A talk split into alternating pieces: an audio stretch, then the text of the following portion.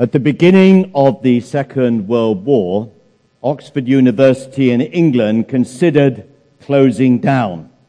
After all, what value is education when England needed to marshal all its might as the world stood on the precipice of destruction?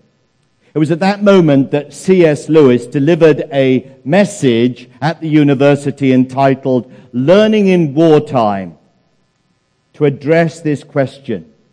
He vigorously contended that good philosophy must exist, if for no other reason, because bad philosophy needs to be answered. The earliest philosophers, the, the earliest followers of Jesus understood that ideas have consequences. Those disciples could not have a casual relationship with the truth because persecution often accompanied the gospel and faith became a matter of life and death.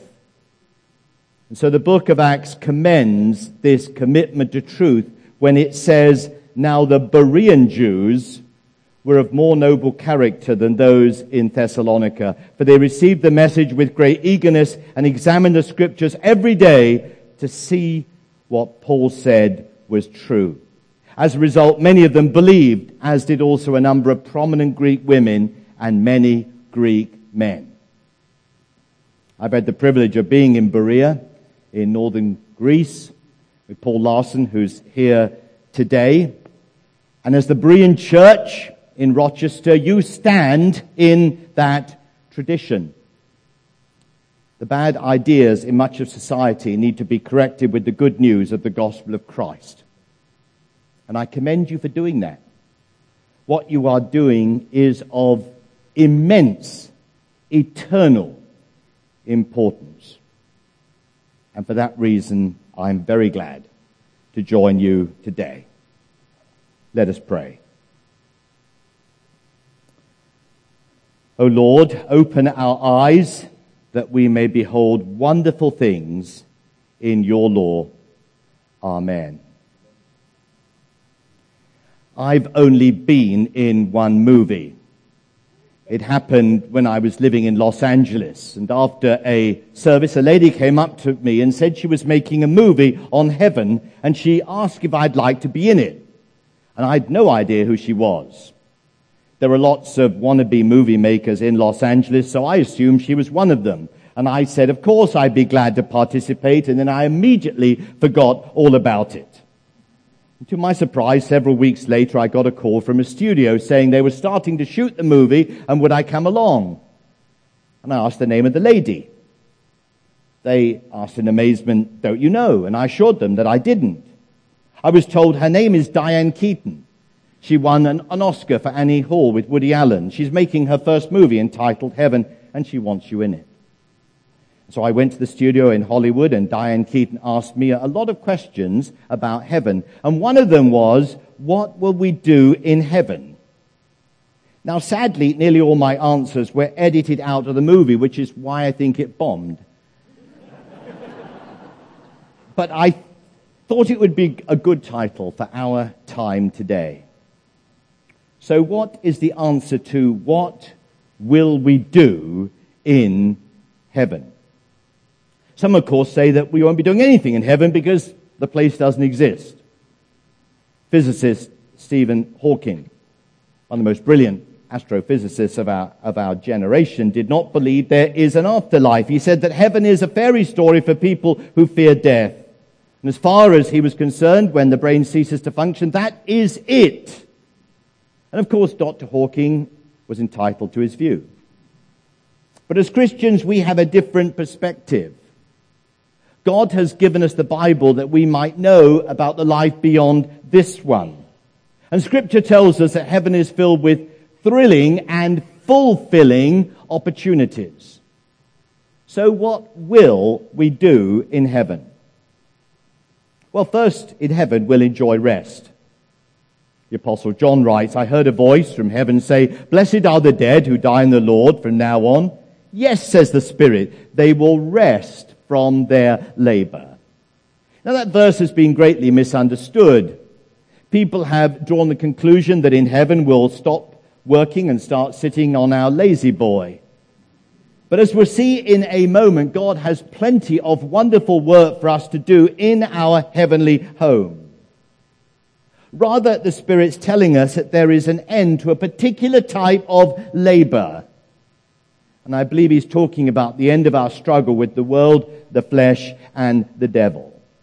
For this can be exhausting for followers of Christ. But we're going to rest from that spiritual warfare in heaven. Think how marvelous this will be. We fight with the consequences of sin every day. But in heaven, we'll rest from the battle with addictions and temptations and abusive relationships and all the other frustrations that make life here so hard. In heaven, we'll be admitted into a perpetual Sabbath. Augustine captured the scene in the City of God when he wrote, "We shall rest and we shall see. We shall see and we shall love. We shall love and we shall praise." And the promise of Jesus will be fulfilled when he said, "Come to me, all you who are weary and burdened, and I will give you rest." And then in heaven we will enjoy rewards. Jesus said, "Behold, I'm coming soon. My reward is with me, and I will give it to everyone according to what he's done." Bruce Milne explains this statement in this way. "Our judgment will be in respect of our stewardship of the gifts, talents, opportunities, and responsibilities given in this life. It will be a fatherly judgment." And perhaps we say, "But I thought that our salvation was all of grace." And of course it is. Yet we cannot ignore the biblical teaching of rewards. The New Testament identifies several types of service which will be rewarded by Christ. And these include enduring testing, martyrdom, diligently seeking God, faithfully doing God's will, evangelism, faithful stewardship, acts of kindness, and hospitality. R T Kendall writes, "We who are saved will also be judged, not merely on the basis of whether we're saved or lost, but on the basis of our lives as Christians.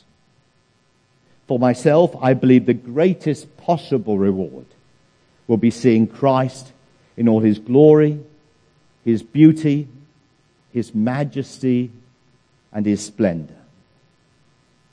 And then in heaven, we will enjoy responsibilities. In the passage we read earlier, we're told that they are before the throne of God and serve him day and night in his temple. We're also informed that in the new heaven and earth, his servants will serve him. And we shouldn't be surprised at this. When Adam and Eve were placed in the Garden of Eden, they were given work to do, and that work was pleasant and fulfilling. It was only after sin entered the world that work became difficult and dull. As God tells Adam, "Cursed is the ground because of you. Through painful toil you will eat of it all the days of your life. It will produce thorns and thistles for you.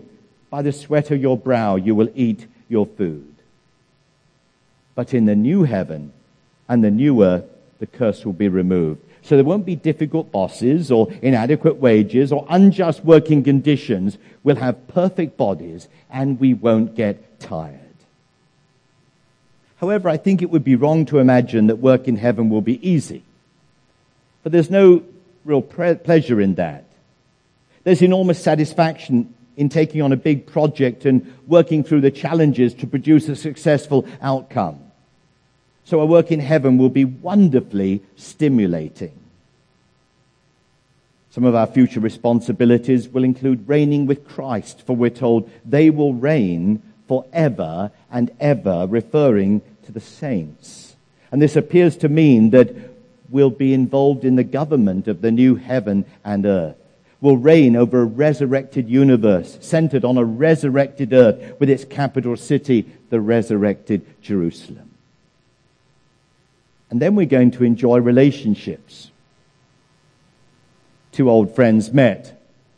They hadn't seen each other for years. "How's your wife?" asked one. "She's in heaven," was the reply. "Oh, I'm sorry." Man realized that was the wrong thing to say, so he quickly added, "I mean, I'm glad." and that sounded worse. So we settled for, well, I'm surprised. And I think there's going to be a lot of surprises of who is in heaven. But we do know that the saints will be there. It'll be a huge family that no one can number. We need all of eternity to get to know everyone. It's going to be a varied family. Every kindred, tribe, and tongue will be there. Every culture under the sun. Be an interesting family made up of the prophets, the martyrs, the patriarchs, and the reformers. All your spiritual relatives will be there. Who would you like to talk to first? In heaven, our relationships will be perfect. There's going to be no quarrels. Nor will we want to criticize or exclude anyone. No one will feel neglected or offended. Nothing will divide us there, for we'll all be one in Christ Jesus. So what will we do together? I think we'll play, we'll laugh, and we'll eat. Isn't that good news? I mean, we all like to eat, don't we?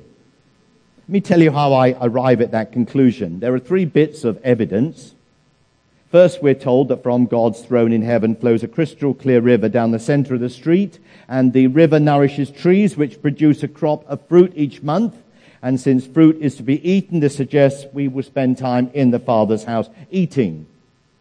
Second, Jesus ate after his resurrection with his disciples. His new resurrected body presumably didn't need the nourishment, but he needed the fellowship. And then third, we're told that we'll gather at the marriage supper of the Lamb. And all this is appropriate because we use food to express our fellowship and to, to build a relationship. We ask people over for dinner, or we go out together for lunch. And so we'll eat in the new heaven and earth. And then the angels will be there. There'll be myriads and myriads of them. And if we've not believed in angels before we get to heaven, we certainly will when we arrive. At present, the angels are a, a bit above us, but in heaven, we shall be a bit above them. Indeed, they'll serve us. And then the Lamb will be there. Jesus will be there. We'll see the nail prints in his hands and his feet. Remember that Jesus has a physical body now, and he will then, and our body will be like his, for heaven is a material place. The Lord God will be there. Heaven will be a never-ending, ever-increasing discovery of more and more of God's glory with greater and greater joy in him. The perfection of heaven is not static. We will not see all at once all there is to see, for the finite cannot take in the infinite. And therefore there'll always be more for a finite person to know and enjoy of God. Lord Baden-Powell, the founder of the Boy Scouts, was a committed Christian. And on his tombstone there is a circle with a dot in the middle. And that is tracking language for gone home. And we can put that over every Christian's grave.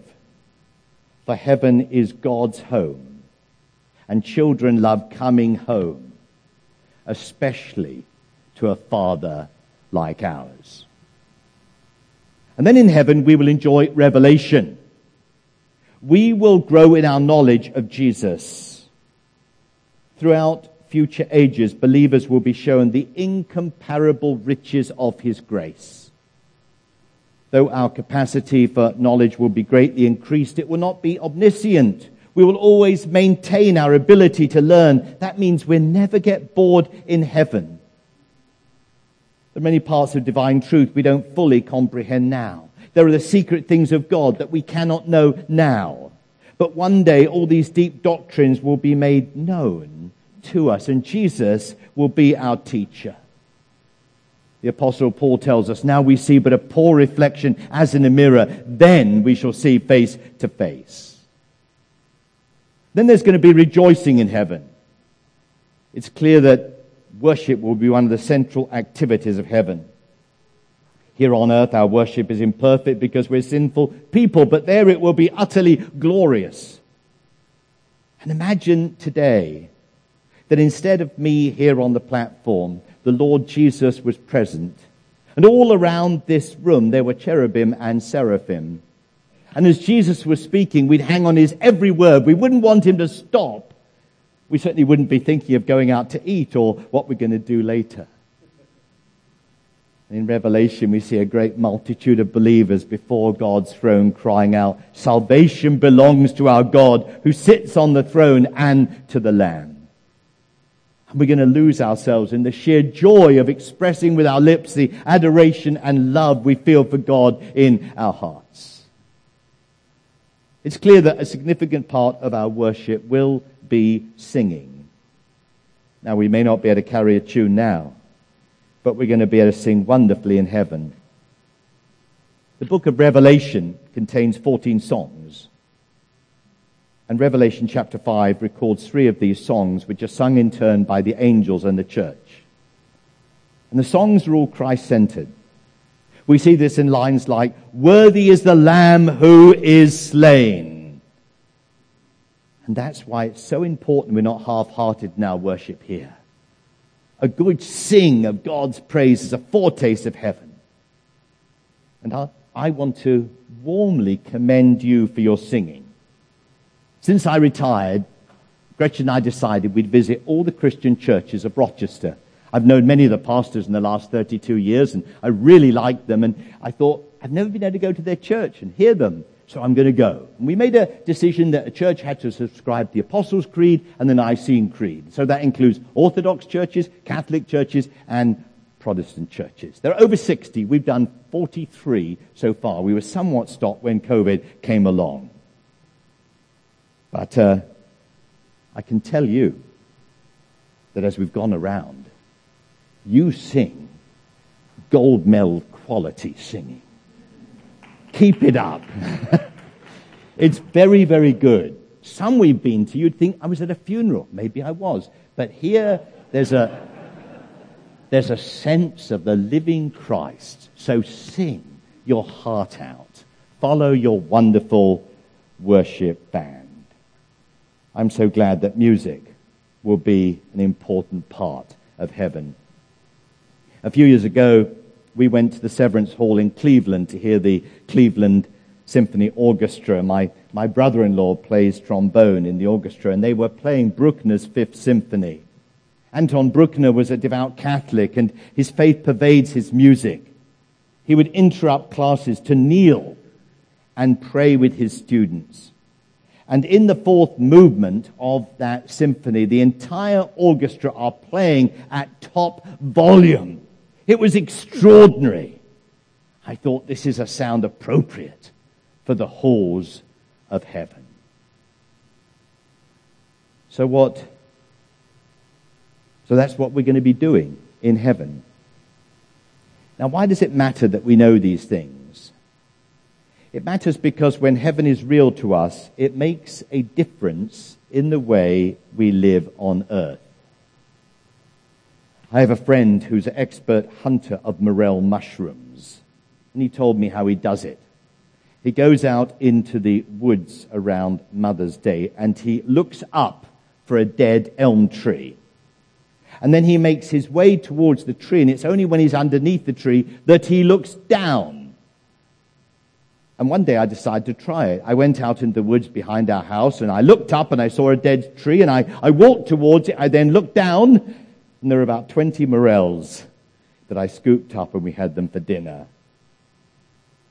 And there's a spiritual lesson here. If we want to find treasure on earth, we first need to look up. It's when we look up and think about heaven that it gives purpose to life now. We find treasure in all sorts of earthly activity, like our, our work and our service, and we catch a glimpse of God's glory and what is in store for us. And there's another practical benefit to focusing on heaven. With heaven in our sights, we can face death. That's important because the Bible tells us we're all going to die, and as we get older, that prospect can fill us with fear. But if we know where we're going and who's going with us, we can face death with courage. We can say with David, even though I walk through the valley of the shadow of death, I will fear no evil, for you are with me. A pastor friend of mine lost his dear wife after fifty years of marriage, and he was grieving deeply, and so he went to a Bible conference to lift his spirits. And during the mealtime, he happened to be sitting with an African-American pastor.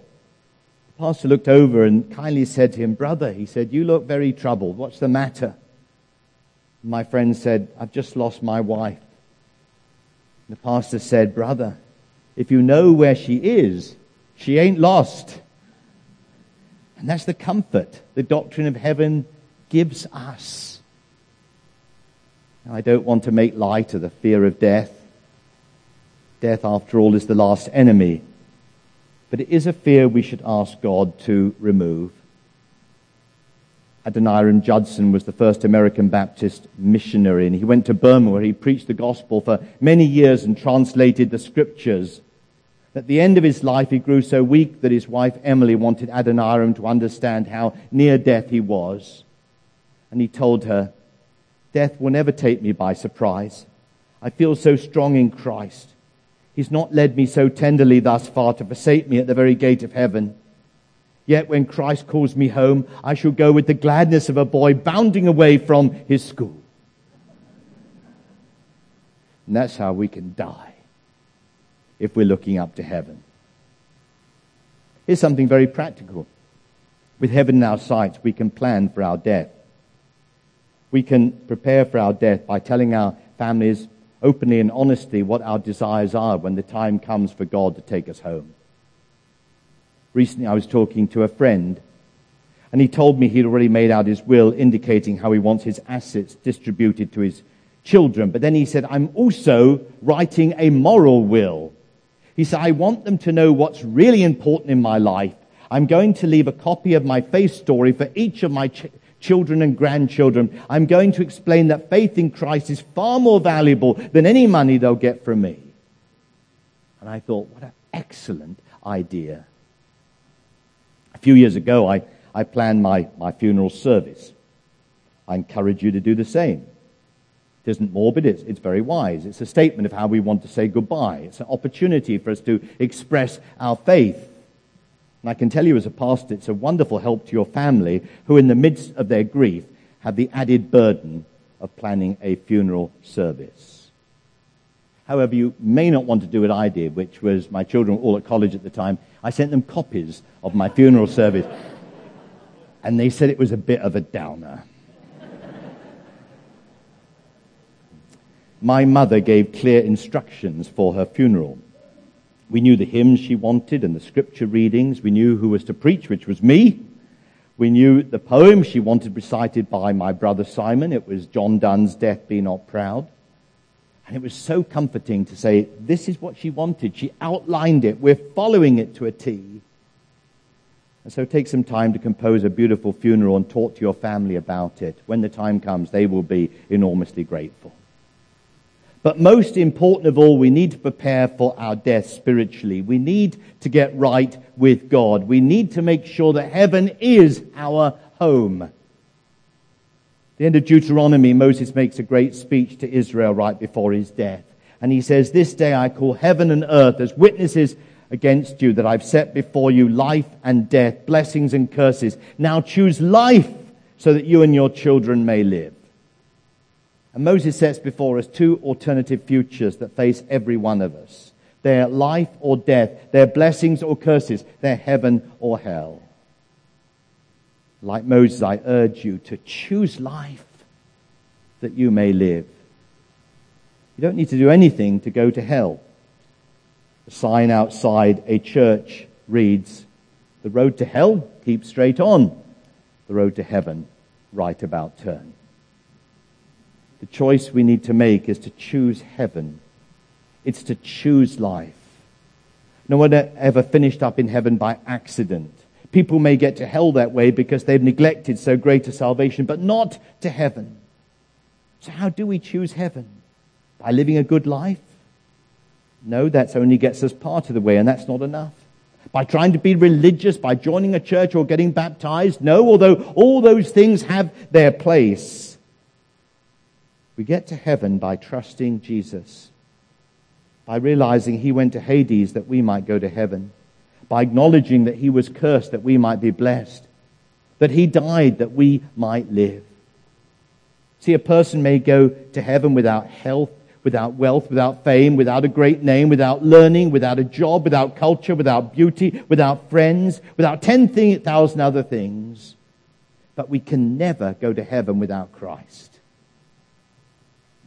And I pray that every one of us here will be in heaven one day because we have put our trust in Christ. Augustine, great church father, said, all our activity in heaven will be amen and hallelujah. And Revelation proves him correct. Revelation nineteen, a great hymn of praise goes up to God. The twenty-four elders are shouting amen, and the great multitude are roaring hallelujah. And so I thought it would be fun if we experienced a little bit of heaven this morning. Let's practice for the time when we're going to be there. Now, my left side, this section over here, you are all the elders, and you're saying amen. And my right side, this here and over there, you are the saints and the angels. Whether you look saintly or angelic, that's who you are. You're the saint, and you're shouting hallelujah. So that's amen, and this is hallelujah. And I'm going to raise my hand when I want you to say it, so we're going to practice it. So, amen, hallelujah. Brilliant. Okay, I thought that would take longer. So this is what happens. This is what happens when we get to heaven. It could be quite soon. I'm going to say the song that we'll be singing, and you are going to be the elders and the saints and the angels. Salvation belongs to our God, amen, hallelujah, who sits on the throne, amen, hallelujah, and to the Lamb, amen, hallelujah, praise and glory, amen, hallelujah, wisdom and thanks and honor and power and strength, amen, hallelujah, be to our God forever and ever. We'll do it there.